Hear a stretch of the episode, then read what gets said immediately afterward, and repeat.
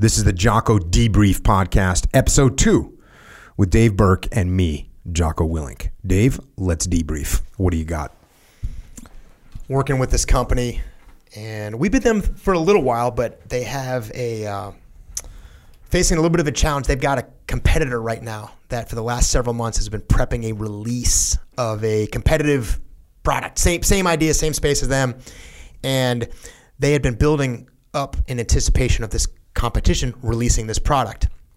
And their plan was they were going to go out, kind of canvas the country with a lot of face-to-face interaction with their potential clients, and kind of explain to them the difference between those two, and try to show that their product is still the superior product. There is no face-to-face conversations right now. So I'm talking to the head of the sales department who had built this strategy on doing this face-to-face, and because they cannot implement that strategy, he feels like they are setting themselves up for a retreat and that they are going to lose because this other company is positioned a little bit better and that they are concerned about how that's going to play out. Mm-hmm. And they actually should be concerned. Well, yeah, if you're if you've got Plan A yeah. and it looks like Plan A isn't going to work, and you don't know what Plan B is, you're you're going to face some issues. That's why we contingency plan. Yeah. The contingency planning, fir- first of all, contingency planning is something you should do all the time. You- Plan A is always a good plan, that's fine, but you should always have some backups or at least consider. What a lot of people do, and I understand this too, we don't always think of these other really worst case scenarios. When they were doing their initial planning a year and a half ago, I mean, this is a long range release, this doesn't just happen overnight nobody was really thinking of this massive change, which is totally understandable. So some of the the problems that come with this totally different world, all the companies are facing it. It's not like one company can go do face-to-face meetings and you can't. You're all kind of stuck in the same boat. The real issue here as we started to dissect it was so we had this big wave come out in March, this this COVID wave that shut all this travel down. And the plan was, hey, it's May, June. I see the light at the end of the tunnel. We're starting to kind of ramp back up. It looks like travel is going to open back up. We're going to stick with plan A. And as this, you know, I, I don't know if it's the right word to call it, like a second wave or whatever we want to call it, as it became clear that things were not opening up on the on the right pace. That's kind of when when the panic set in. And and the initial part of the conversation is, hey, what's the real problem? Hey, the real problem is you did not have a plan B. The real problem isn't what the competitor's doing, isn't how they position themselves or what they're delivering to the market. The problem is is that you did not put your sales team, you did not lead your team to be in a position to respond to this crisis effectively. Yeah, and there's a, a, a little, I'll pick on you a little bit about the way you said that. So you said the problem was that they didn't have a plan B. That's one statement, which is accurate. But then you also said that the problem is that they didn't respond. And that's an accurate statement. I believe that the more accurate statement out of those two, you, you see the difference between those two, right? Yes. like, hey, I didn't have a plan B, but guess what? When I got hit with a contingency that I didn't expect, it's okay because I'm going to respond to it. So for me, in this particular case, I'm thinking this is more along the lines of lack of response happening because there's a funny thing that we used to make fun of guys in the SEAL teams that would start to plan contingencies and they start to plan for every Right. contingency and we would say hey what you know what happens if a UFO touchdown and and three of your people are are scooped up by the UFO then what then what are you going to do so that, to me this is a that, that's what covid is. I, I had no contingency in my mind where i thought hey you know i can understand look we get a terrorist attack and travel gets shut down for a week two weeks. Okay you know we, we, we there's a contingency plan for that and it's a pretty straightforward one. You barely even have to do it. Guess what? We're going to cancel some stuff and then we'll reschedule. I mean this is something something that's so simple you don't really even have to think about it. But when you start saying okay if you would have told me to list out the top 20 contingencies for for echelon front or from any business I would have not put viral travel shutdown in the top 20. And maybe I'm ignorant, sure. no, I th- I think that is a reasonable thing to not include in your contingency list, which is a global pandemic shutdown of all right. travel. I mean, sure. I, I know I should have listened to Bill Gates because he did a TED talk about it, and it was, uh, you know, seriously, there's like people that And there was, you know, it's interesting on the political spectrum too. You saw people saying, "Well, you, you know, you should have been ready for this contingency." It's like, how many contingencies are you going to be ready for, right? And so instead of the, well, in addition to being ready for likely contingencies, that's a key word that we always used in the SEAL teams when we talked about contingencies. It was likely contingencies. You prepare for the top three, four likely contingencies. Once you get beyond that, well, now what we have to do is we have to be able to respond quickly. We have to make decisions quickly. And this is one of the main lessons that I've been teaching through COVID is iterative decision making is, hey, I'm going to make, I'm known for being very, very decisive. Why am I known for being very decisive? Because I make very quick decisions. But the way that I cheat in doing that is I make very quick, small decisions. When COVID hit and we started, we had the muster happening in, what was it? Supposed to happen in May? Mm-hmm. Hey, COVID's here, no travel. Cancel muster. Well, am I going to immediately cancel muster? Well, I don't know how long COVID's going to last. It might be gone by then. What? So instead, it's not a massive decision immediately. Hey, Jamie, call the hotel. We're shutting down. No. Hey, Jamie, who, if you don't know, is our operations director at, at Echelon Front. Hey, Jamie, why don't you talk to the hotel and just see what kind of things we could do if we need to push this event back? How much flexibility do they have? So she starts going down the road. That's a that's a pretty decisive. Hey, I made that decision in five seconds, right? Oh, Jocko is super decisive. Yeah, I'm super decisive because all I did was ask Jamie to call someone and talk to him about something.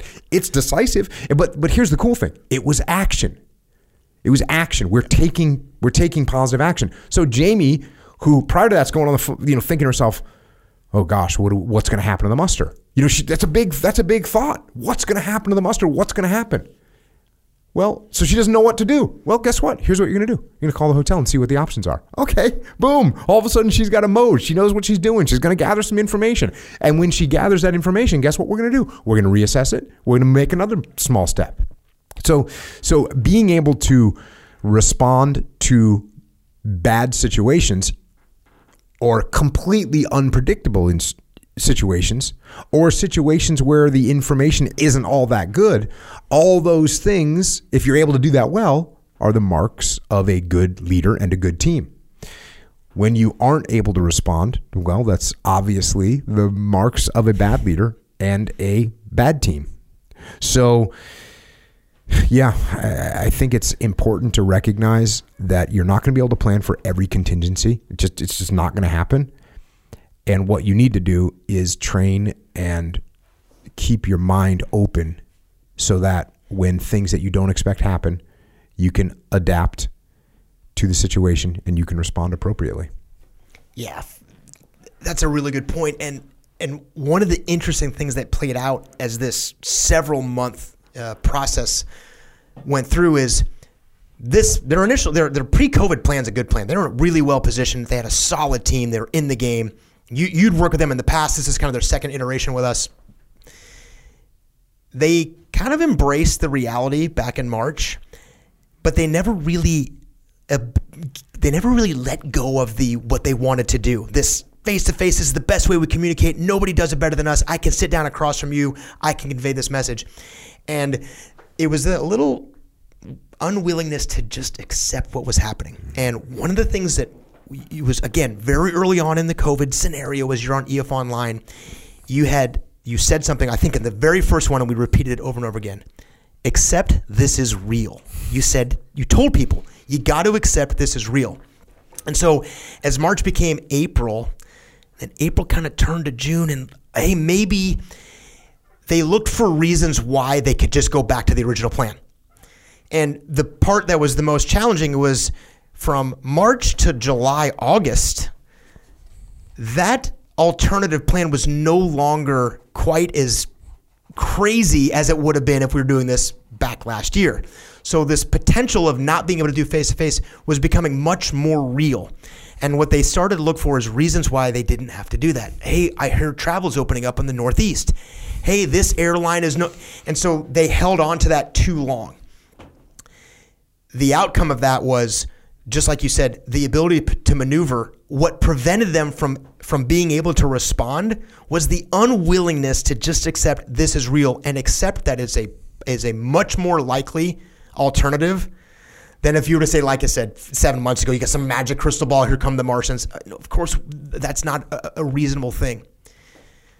The way this kind of played out, though, is when we had that first conversation was like, listen, the issue here is as a leader, you didn't put your team in a position to, to respond. What he came back with was, we've got a two day role play scenario. I'm bringing every salesperson on my sales team on a live two day Zoom session. Can you support with us and role play? Because we have to be ready for the, the virtual interaction. And that idea actually came from a couple of subordinates, a couple of his junior sales reps who had accepted the fact that this is not going to play out the way you think, boss. I think this is going to be a problem for us. We're not going to get to do face to face. And when he finally accepted that this was real, it was awesome to see that team pivot and him say, hey, listen, you know what? I miscalculated, team. I got this wrong. What do we do now? Because now we're weeks away from this and they were able to go right into this two day session that we supported and j- jumped on the calls with them and watched them go through back and forth and help them do the role play. And the, the real issue for him was he finally accepted that this was real. Yeah, and, and wrapped up in all that is is an expression that you hear all the time, and it's it's that people see what they want to see, and that is so wrapped up in there. And if you think about what that expression is wrapped up in, guess what? That expression is wrapped up in ego. I th- I think things are going to go this way. I want things to go this them to go way, this way, and yeah. therefore, when I see you know the Northeast open up travel on trains, planes are next, bro. planes are next. We're good. The South, the East, Northeast is they got hit first. They're already out of it. We're good to go. Let's roll. It, we don't have to worry about this stupid online stuff. We're going to be back face to face. People see what they want to see, and when I say people, I'm talking about you. I'm talking about me. I see what I want to see. And that's one of those one of the things that you have to be watch out for when you're a positive minded person. Hey, this is going to go good. And this is where I, I actually, you know, I'm, I'm, you know, Mr. Positive, see the good, right? All the time. But there's things that I feel deeply. One of them is the crunch of time. I, I, really feel the crunch of time because I recognized it a long time ago as the one factor that there's absolutely no mercy. It has no mercy. You let that you let that hour go, you let those 2 months go by, they are not going to have mercy on you. And if you think about that, if you constantly pay attention to time because people just lose track of it. People just lose track of it. They think that they can crunch it, they think they can make it back, they think you can turn it around. You can't. And for me, time is always like a primary driver of letting me see what reality is. Because if you're not dealing with reality, if you're not accepting what is going to happen or what could happen, and by the way, how much, what do I give up if, if I think something is going to happen or I think something else is going to happen? What do I sacrifice by saying, okay, look like I got some contingencies to plan for. Looks like I need to set up, you know, a security element over here in case we get attacked from over there. That that seems like a good move. What does it cost me? Nothing. It doesn't cost me anything. So you can make maneuvers to prepare for things that are coming. Whether you're right or wrong, it doesn't matter. You didn't sacrifice very much to make this adjustment. So when you get shut down and you think it's going to be for a month and then you'll be able to go back to face to face, cool. So what are you going to do for the next month? We're going to hibernate. We're going to sit around. Right? What, what what do you gain from that? Nothing. What do you gain by saying, "Hey, look, just in case, just in case I'm wrong, and just in case the reality is we're not going to be able to travel for another 6 months, let's start coming up with a plan on how we're going to execute this thing." And by the way, let's start executing it. Let's give it a shot. And if you do that, what do you sacrifice? You don't sacrifice anything, and you actually move yourself and your team forward, which is what we're trying to do. Yeah, and there's so many components inside there. There's obviously taking ownership of the problem. There's cover and move where people are working together and solving problems. There's a whole bunch of individual elements that we teach, but all of it together is the idea that as a leader, you are responsible for your team being successful. You have to do whatever is required to do that. And the only thing worse than the panic of recognizing you wasted those two months or whatever that time is, is when you look out over the horizon, and you see that your competition didn't, and that was a hard lesson for them. Uh, Again, you know their ability to respond to that. They had a, they had subordinate leaders step up and make things happen, which was awesome to see. But that adds to the hey. Not only did you waste your time, they didn't. Yeah. Because where does that put you? That puts you four months behind. Yeah. Right. Because they moved two months and you Went waited. nowhere. Yeah. Rough. All right. Next one. What do you got? Company reached out to us. This was kind of cool because when they w- first reached out to Echelon Front looking for leadership development, what they were looking for is they were they they got a company that works and safety is a huge part of what they do. They pe- put people out on site. Uh, and they they deal with kind of high risk terrain and things like that. So safety is a critical component of their culture. As you might guess, companies that work in high risk environments, they're littered with young, motivated type A people that don't always think about their own personal safety. And when they reached out to Echelon Front, a lot of it was the experience that the SEALs had. And they actually connected with me as well because, in my experience with aviation, they thought there'd be a really cool connection between the risk that the military takes on the aviation side and on the ground side and drawing a parallel to how to improve their safety culture. So they originally asked us to come and join them and we started working with them.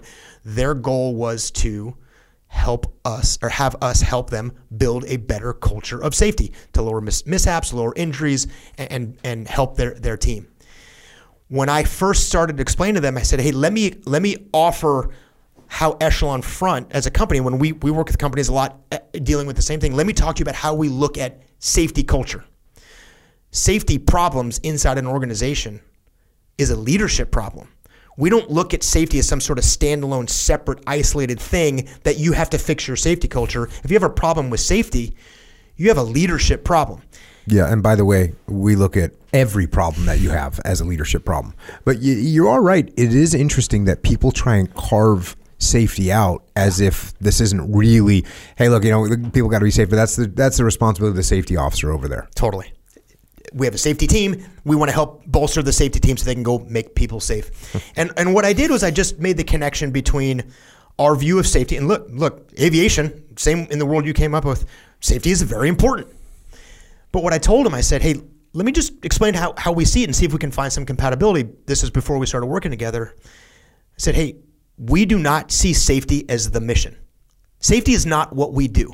Let me talk about why safety is important, though. Our mission, my mission in, in aviation, was to take an airplane, go over and drop bombs, or, or do what I'm going to do with an aircraft. I'm going to take a team and I'm going to go cross uh, the line of departure and, and engage an enemy there is inherent risk associated with that. Flying airplanes can be risky. And if I want to ensure that I have a perfect safety record, the way to guarantee that I have no safety mishaps and no safety problems in an airplane is I don't fly. I will never crash an airplane if I don't go fly an airplane. The problem with that is, is I will not accomplish my mission. I will not be successful in the military as a pilot. I won't be successful in business if we say to ensure safety. So we just won't go do our job. We won't go out on site and work in a, in a high risk environment. The flip side is if I just ignore safety and go, hey, I'm not here to be safe. I'm here to get the job done. I'm here to accomplish the mission. I'm going to take my team and go do whatever is required. You're going to start hurt people. You're going to start breaking things. You're going to start damaging things. And over time, you won't have the people and the equipment to do your job. And guess what happens to the mission? The exact same thing. You will not be successful. So there's actually a balance between have, having no concern for risk and being so risk averse and being so safety focused that you don't actually do your job. Neither one of those will help you accomplish it. And when we made the connection, they recognized what they didn't need was us to train their their safety team. What they needed was leadership development inside their company, and by definition, the safety culture would improve at their company. Yeah, I, I think this was on EF Online the other day. It might have been with a client. Um, somebody asked about culture and you know the establishment of culture and how important is culture. And I got a little uh, fired up talking about this because when you extrapolate culture out, culture is actually the ultimate form of decentralized command. Is the ultimate form of decentralized command. If I understand the culture of my team, then I can actually make decisions based on our values. If I know that as an American service member overseas, we want to we we uphold the highest values. When I have to make a decision about what I'm going to do, I can make a decision. I can make just about any decision based on the fact that I want to do the right thing. That's what I'm trying to do. So if you're in a company and you understand what the culture is, you understand that the culture is we always take care of the customer. You can make 99% of your decisions just based on the fact that, hey, look, the customer's bringing back this piece of equipment that we gave them and they say it's broken. Okay, yep, hey, roger that. No problem. Here's your here's a new piece of equipment. Now, can it get to a point where somebody brings back a you know a million dollar piece of equipment and you say, oh yeah, no problem, no questions asked here? No, there, there's a limit, but you can make 99% of your decisions just based on understanding the culture of the company. Same thing with safety. If we understand where the level of safety and how important safety is, if we understand that, then we understand we can make 99.9% of our decisions correctly just based on the, our understanding of safety culture.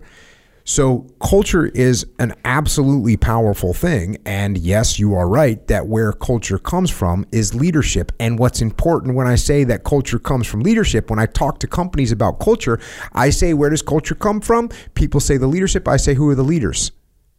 Everybody. Everybody in an organization is responsible for the culture inside that organization. It's not just, hey, the, the CEO sets the culture well, the CEO has influence on the culture, but that CEO can have a culture in his mind. But if the people, if the team doesn't understand, accept, acknowledge, encourage, grow, and believe that culture, that culture is worthless. Everyone, that, that culture has to be unified throughout the organization. How do you get the culture unified throughout the organization?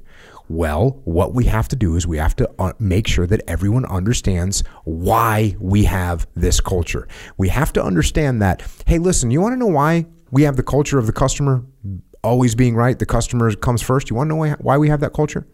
Why? Well, number one, we want to provide a good service. That's great. We're good people. We want to provide a good service. Also, when we provide good service, people go out and tell other people about the good service that we provide. People review us on the internet. People refer us business. We end up with a good quality rating. When we get a good quality rating from people, people come back. It grows our business. The more our business grows, the more people come in here, the more people get treated well, the more people spread that word. That is how we grow. The opposite, if we don't care about our customers, guess what? Bad word spreads even faster than good word, and we'll end up with no business here at all. Safety. Why is safety important for our culture? Well, because we don't want anyone to hurt. Yeah, absolutely. We care about our people for sure. Guess what else?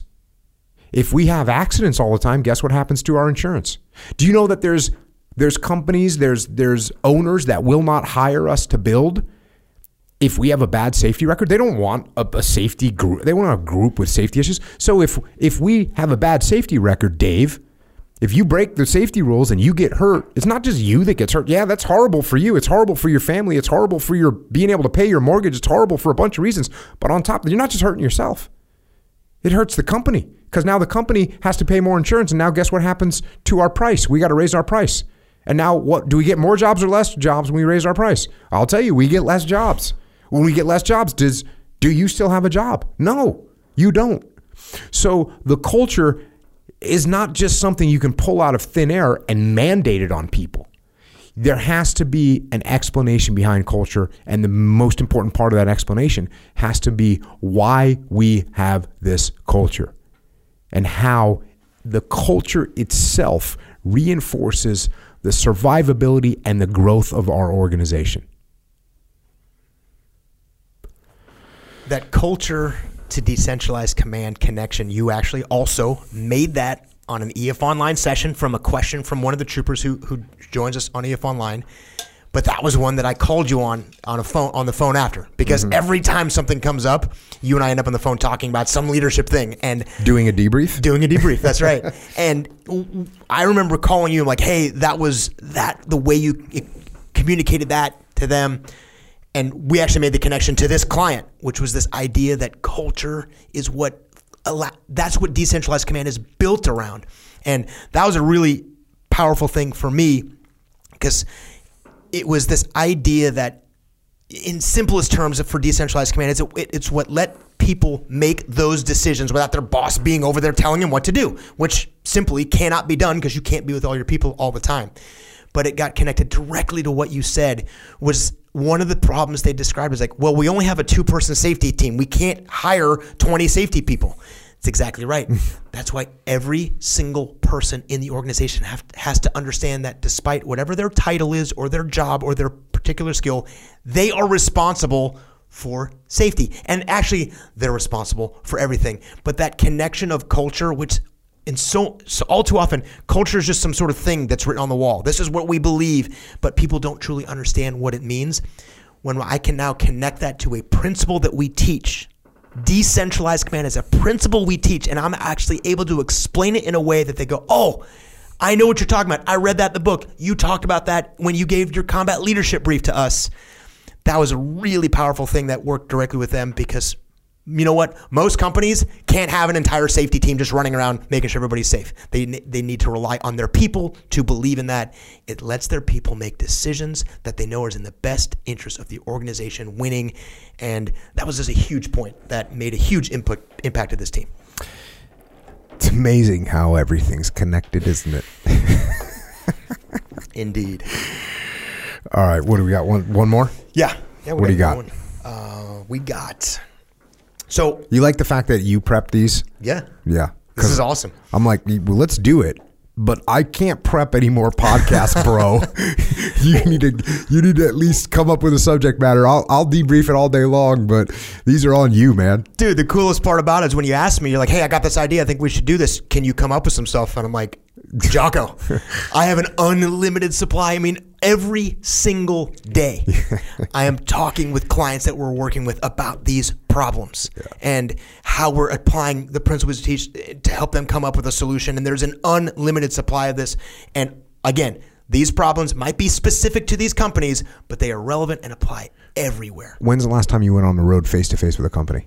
the first week of March was the last time I was on an airplane. So it, it's it's been interesting, and we've been very lucky because we never would have been able to convince people that we can do what we do over the internet. Mm-hmm. We never would have been able to convince people if everyone didn't get forced to make Zoom calls with their family and make Zoom calls. You know, I I always tell people I had Easter dinner with my parents on Zoom, mm-hmm. and that's when I realized okay, this is we're at a different place now, and you know, trying to explain to a client. There's another good move was was, and we we all just just kind of did this instinctively when we had to cancel some when, when a client canceled with us and we would connect with them to discuss where we go from here yeah sure let's do a zoom meeting and let's talk about what we can do to help you out. Boom, all of a sudden we're on a Zoom meeting with them and we're having a real time discussion and they can see that, yeah. look, it, do you lose something on Zoom?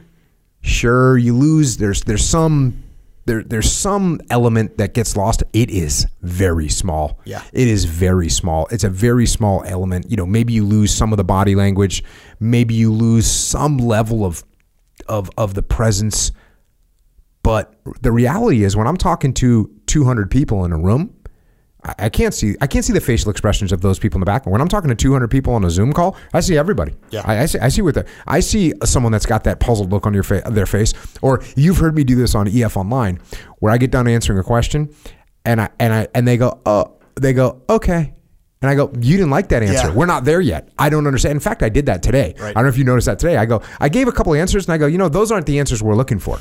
Those were my initial probes to try and figure out what's going on here, but those aren't the answers that we're looking for. To tell, explain to me what's actually happening, and and that that would not have happened if I couldn't have seen that guy's face and been able in a Zoom call to be like, oh, okay, we can we can drill down a little bit right now. Look, I'm on stage. There's 200 people sitting there. There's 400 people. There's a thousand people sitting in the audience. We're not drilling down into the specifics of this guy's situation on a Zoom call, I'm right here. Wait, let me let me explain why. I'm in an auditorium with a thousand people, and this guy asks a question. I'm going to give an answer. There's a thousand people. They're waiting. I can't see this guy's face barely. I, don't. I, we don't have the time, and we don't have the. We don't have the for lack of a better word, we don't have the intimacy for me to look at this guy and say, explain to me what's happening. Yeah. But when you're on a Zoom call, I'm six inches away from your face, and you're six inches away from my face because we're staring at a camera that's six inches away. So the the the loss of oh maybe some presence, the loss of some body language, just in the fact that we can go a little bit deeper, it, it makes there's some aspects of a Zoom meeting that absolutely is better than a live meeting.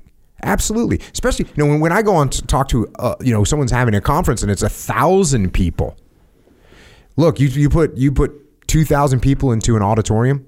The people in the back, you know what they're looking at when I'm speaking?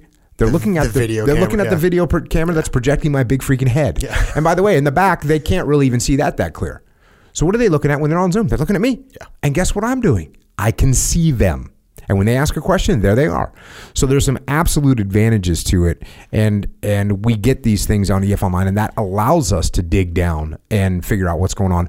But it's amazing that you you list off the fact that you have all these. You know, I say, hey, do you have any issues we can talk about? You're like, I got issues we can talk about all day. And what's amazing to me is all these are issues that, that are unfolding right now in Echelon Front 2.0, which is Echelon Front virtual training through the interwebs. It's awesome. Yeah.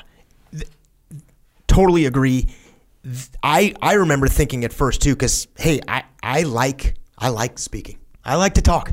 And one of the coolest parts about this job is it was very much wheelhouse for me. I, I don't I like to be on the stage. I like to talk. I get a little animated. You can get right up with somebody. You can sit down and there's a lot of things about the speaking in public thing that I really liked and I was I was concerned a little bit like, hey, how am I, Dave Berke, going to be able to replicate that through Zoom? I've actually even found you said it well because there are things that you can actually do through, through Zoom that you can't do in person. Anybody that's resistant to the idea that we can't forge good relationships or learn, that's not true. Because yes, do you lose something face to face? Sure, but you can more than make up for it in other ways, and it it is not an excuse or a reason why you can't make things happen, which has been awesome for me who likes to be face to face talking to people. Check. So, speaking of all these issues we see right now virtually, what's the what's the third one? All right, so we have a Last we, one. We have a site manager. Uh, so inside a district that had five sites. So a district had five different operations, and each one was run by a site manager. This site manager that I was working with at this larger company got promoted to district manager. The very first task, the very first assignment for this newly appro- uh, uh, promoted district manager, who used to be a site manager, was one of the other sites in their district was underperforming, and they were now tasked with making sure that they get up on the step. So what happened was, is this person who was a site manager went from a having a peer who was underperforming, one of the sites was underperforming, actually making this site manager look pretty good because she was outperforming her peers, now had a subordinate who was underperforming, which made her look bad because she had a team that was she was responsible for. And the real the the, the core of the question was how am I going to take ownership of this other site that I was working parallel to, sort of independently inside the district? Now I'm responsible for this person's performance. What what am I going to do and say to allow me to now in this new role as her as his boss, her as his boss, getting them from being underperforming to getting up on the step. When before we were just peers working totally independently, and the previous district manager didn't get that person where they needed to be. And again, the answer to that question wasn't really that hard when we started to dissect what her role was as a site manager, her previous role. And W- was she having issues with just the idea, like, oh, now I'm responsible for this? When before, I mean, what was what was the thing that she was trying to overcome? Yeah, what she wanted to what she wanted to do when she was going to set up her very first conversation with her now subordinate site lead was sound authentic. And how do I say that that I can take ownership of this as your district manager without kind of coming across as like I'm just using the words of extreme ownership because she was struggling with how to say it. So if I'm I'm your boss and and how I can take ownership of the problem that your site is underperforming and she couldn't she wanted to talk through how can she sound authentic in explaining that this is her problem to solve and this is something she's responsible for. She has ownership of. So where'd you take her? Well, the first thing was, hey, and I, I highly recommend to everyone when you are going to take ownership of a problem is you should be authentic. You actually have to believe that is your responsibility. Do not walk in, apply the words that we teach at Echelon Front, and think those words are going to solve your problem for you. So, so when she was questioning her authenticity, do you think that she was actually thinking, "Well, now I'm supposed to be in charge, but I really don't"? Yeah, yeah. I, I don't really know how to make the connection because I don't really understand how I could be responsible because before he ran his site, I ran my site. And just because I'm his boss now, how do I go back in time and say that this history of underperforming that I'm now responsible as a district manager is something I, I need to take ownership of? Do you think the disconnect was her thinking, "Look, I'm, I was over there. I did my job. Well, well you don't need to get babysat. Why am I supposed to help this person out?" That's exactly what it was. So, so okay, so that's that's what I was missing. I couldn't quite figure out what the issue was Yes. because I was just thinking, yeah, cool, no bad teams, only bad leaders. We got someone that's underperformed. How do we how do we get in there and support them? How can we help them?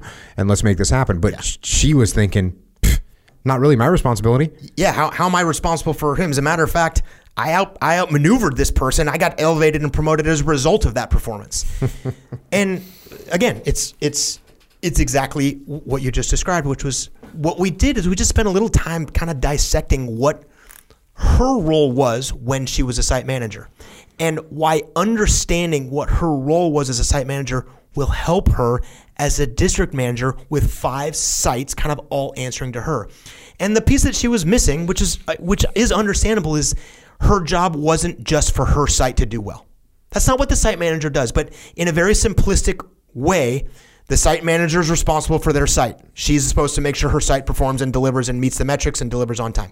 And she did very well. That's actually not what your site manager's supposed to do. Or, or, or should I say, that's not the only thing your site manager is supposed to do. And so the real question was how do you want your five site leads to interact with each other? How do you want them to work together? Do you want them to be competing with each other, undercutting each other, benefiting from somebody else's underperformance? Or do you actually want those five site leads, especially the ones that are outperforming the others, to find ways to help those other sites so the entire district does better? And that whole explanation you just gave from the safety is actually the same thing too, is that if I as a site lead help the other site leads perform well, who benefits?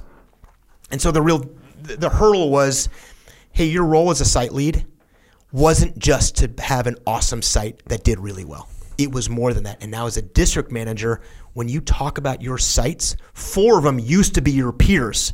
They hired from the outside to replace her in her particular uh, job, but the other four were people that were literally peers for the last two and a half years.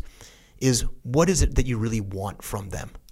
operating in silos, autonomous from each other, and benefiting from their failures?